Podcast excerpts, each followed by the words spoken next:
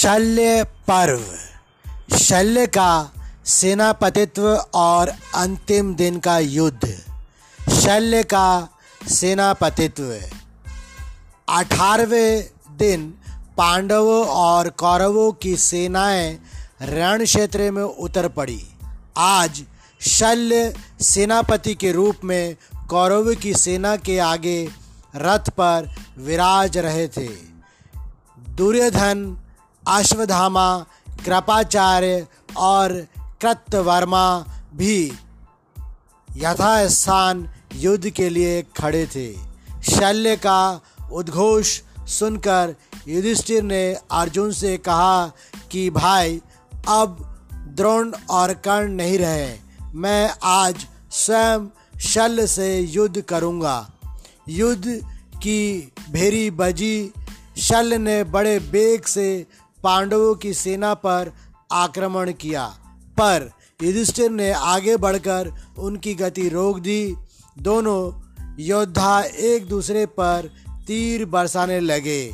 शल्य ने युधिष्ठिर का धनुष काट दिया, इससे युधिष्ठिर कुपित हो उठे। उन्होंने दूसरा धनुष उठा लिया और शल्य के सारथी तथा घोड़ों को मार डाला।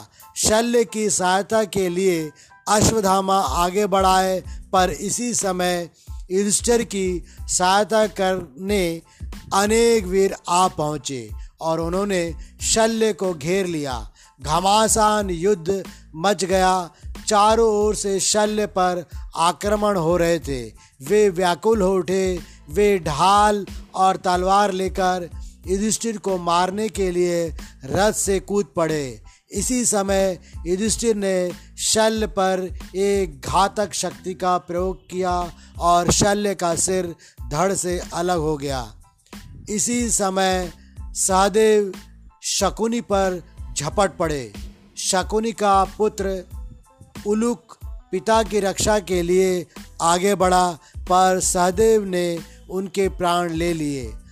सहदेव ने शकुनी को ललकारा और कहा आज तुम्हारे सिर पर काल मंडरा रहा है। यह युद्ध क्षेत्र है, जुआ खेलने का स्थान नहीं।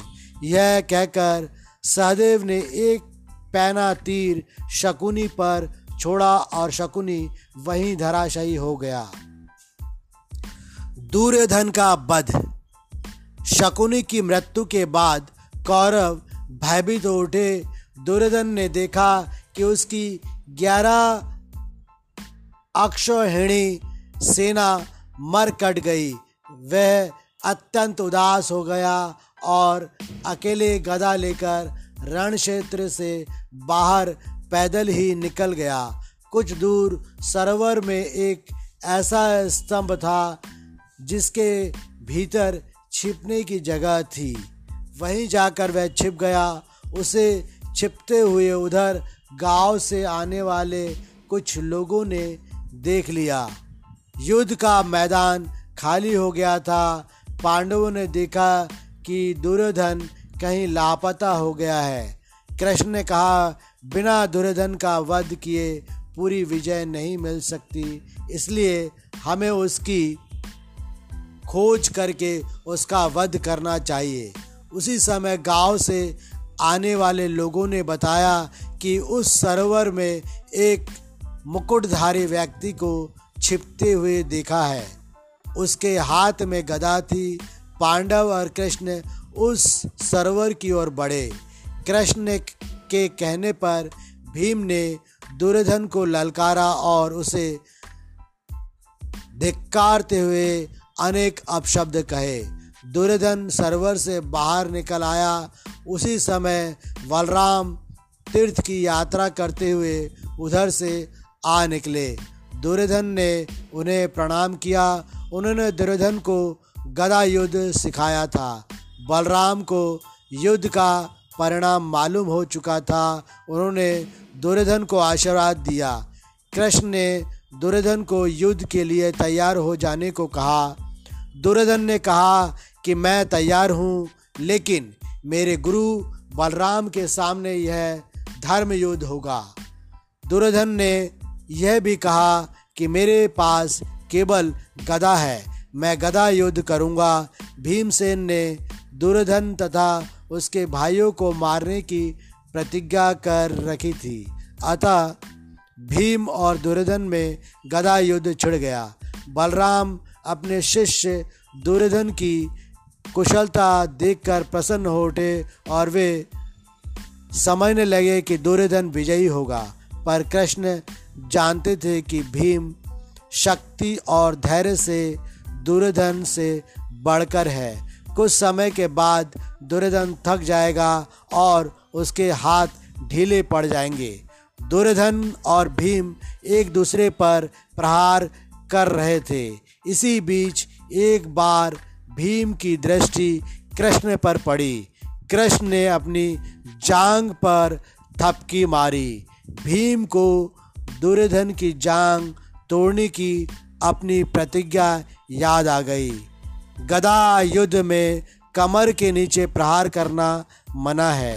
दुर्योधन भीम के सिर पर गदा मारने के लिए उछला, किंतु उसी समय बड़े बेग से भीम ने गदा से दुर्योधन की जांग पर प्रहार किया। जांग की हड्डी टूट गई और दुर्योधन गिर पड़ा।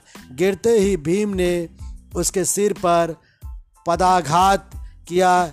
यह अन्याय युद्ध है, कहते हुए बलराम भीम को मारने दौड़े, पर कृष्ण ने उन्हें रोक लिया और दुर्योधन द्वारा द्रौपदी के अपमान तथा भीम की प्रतिज्ञा की याद दिलाई।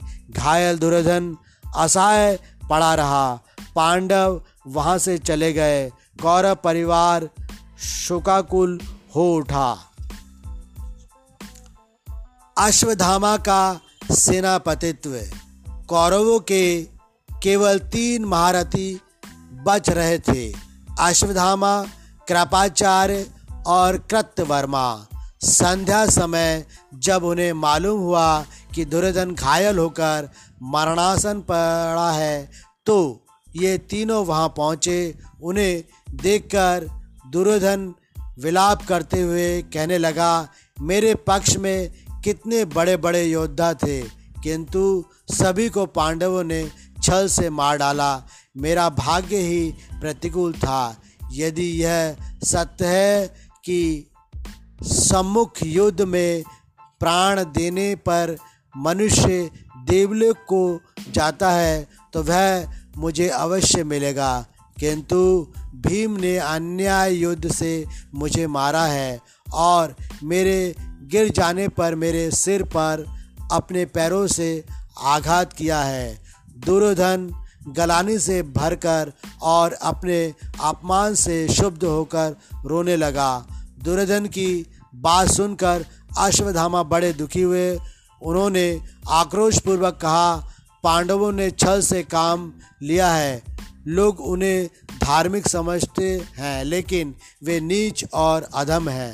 उन्होंने अन्याय युद्ध से ही भीम, द्रोण, कर्ण आदि का वध किया। आपको भी अधर्म युद्ध से ही भीम ने आहत किया। मैं प्रतिज्ञा करता हूँ कि चाहे मुझे जो भी उपाय करना पड़े, मैं पांडवों का वध अवश्य करूँगा। अश्वधामा की प्रतिज्ञा सुनकर दुर्योधन आश्वस्त हुआ। उसने वहीं अश्वधामा का सेनापति के रूप में अभिषेक किया और अश्वधामा को पांडवों से बदला लेने के लिए उत्तेजित किया। अश्वधामा, कृपाचार्य और कृतवर्मा पांडव शिविर की ओर चल पड़े। रात हो चली थी, अंधेरा बढ़ रहा था। लाशों की दुर्गंध फैल रही थी, पर तीनों रण क्षेत्र पार करते हुए पांडव शिविर के पास पहुँच गए।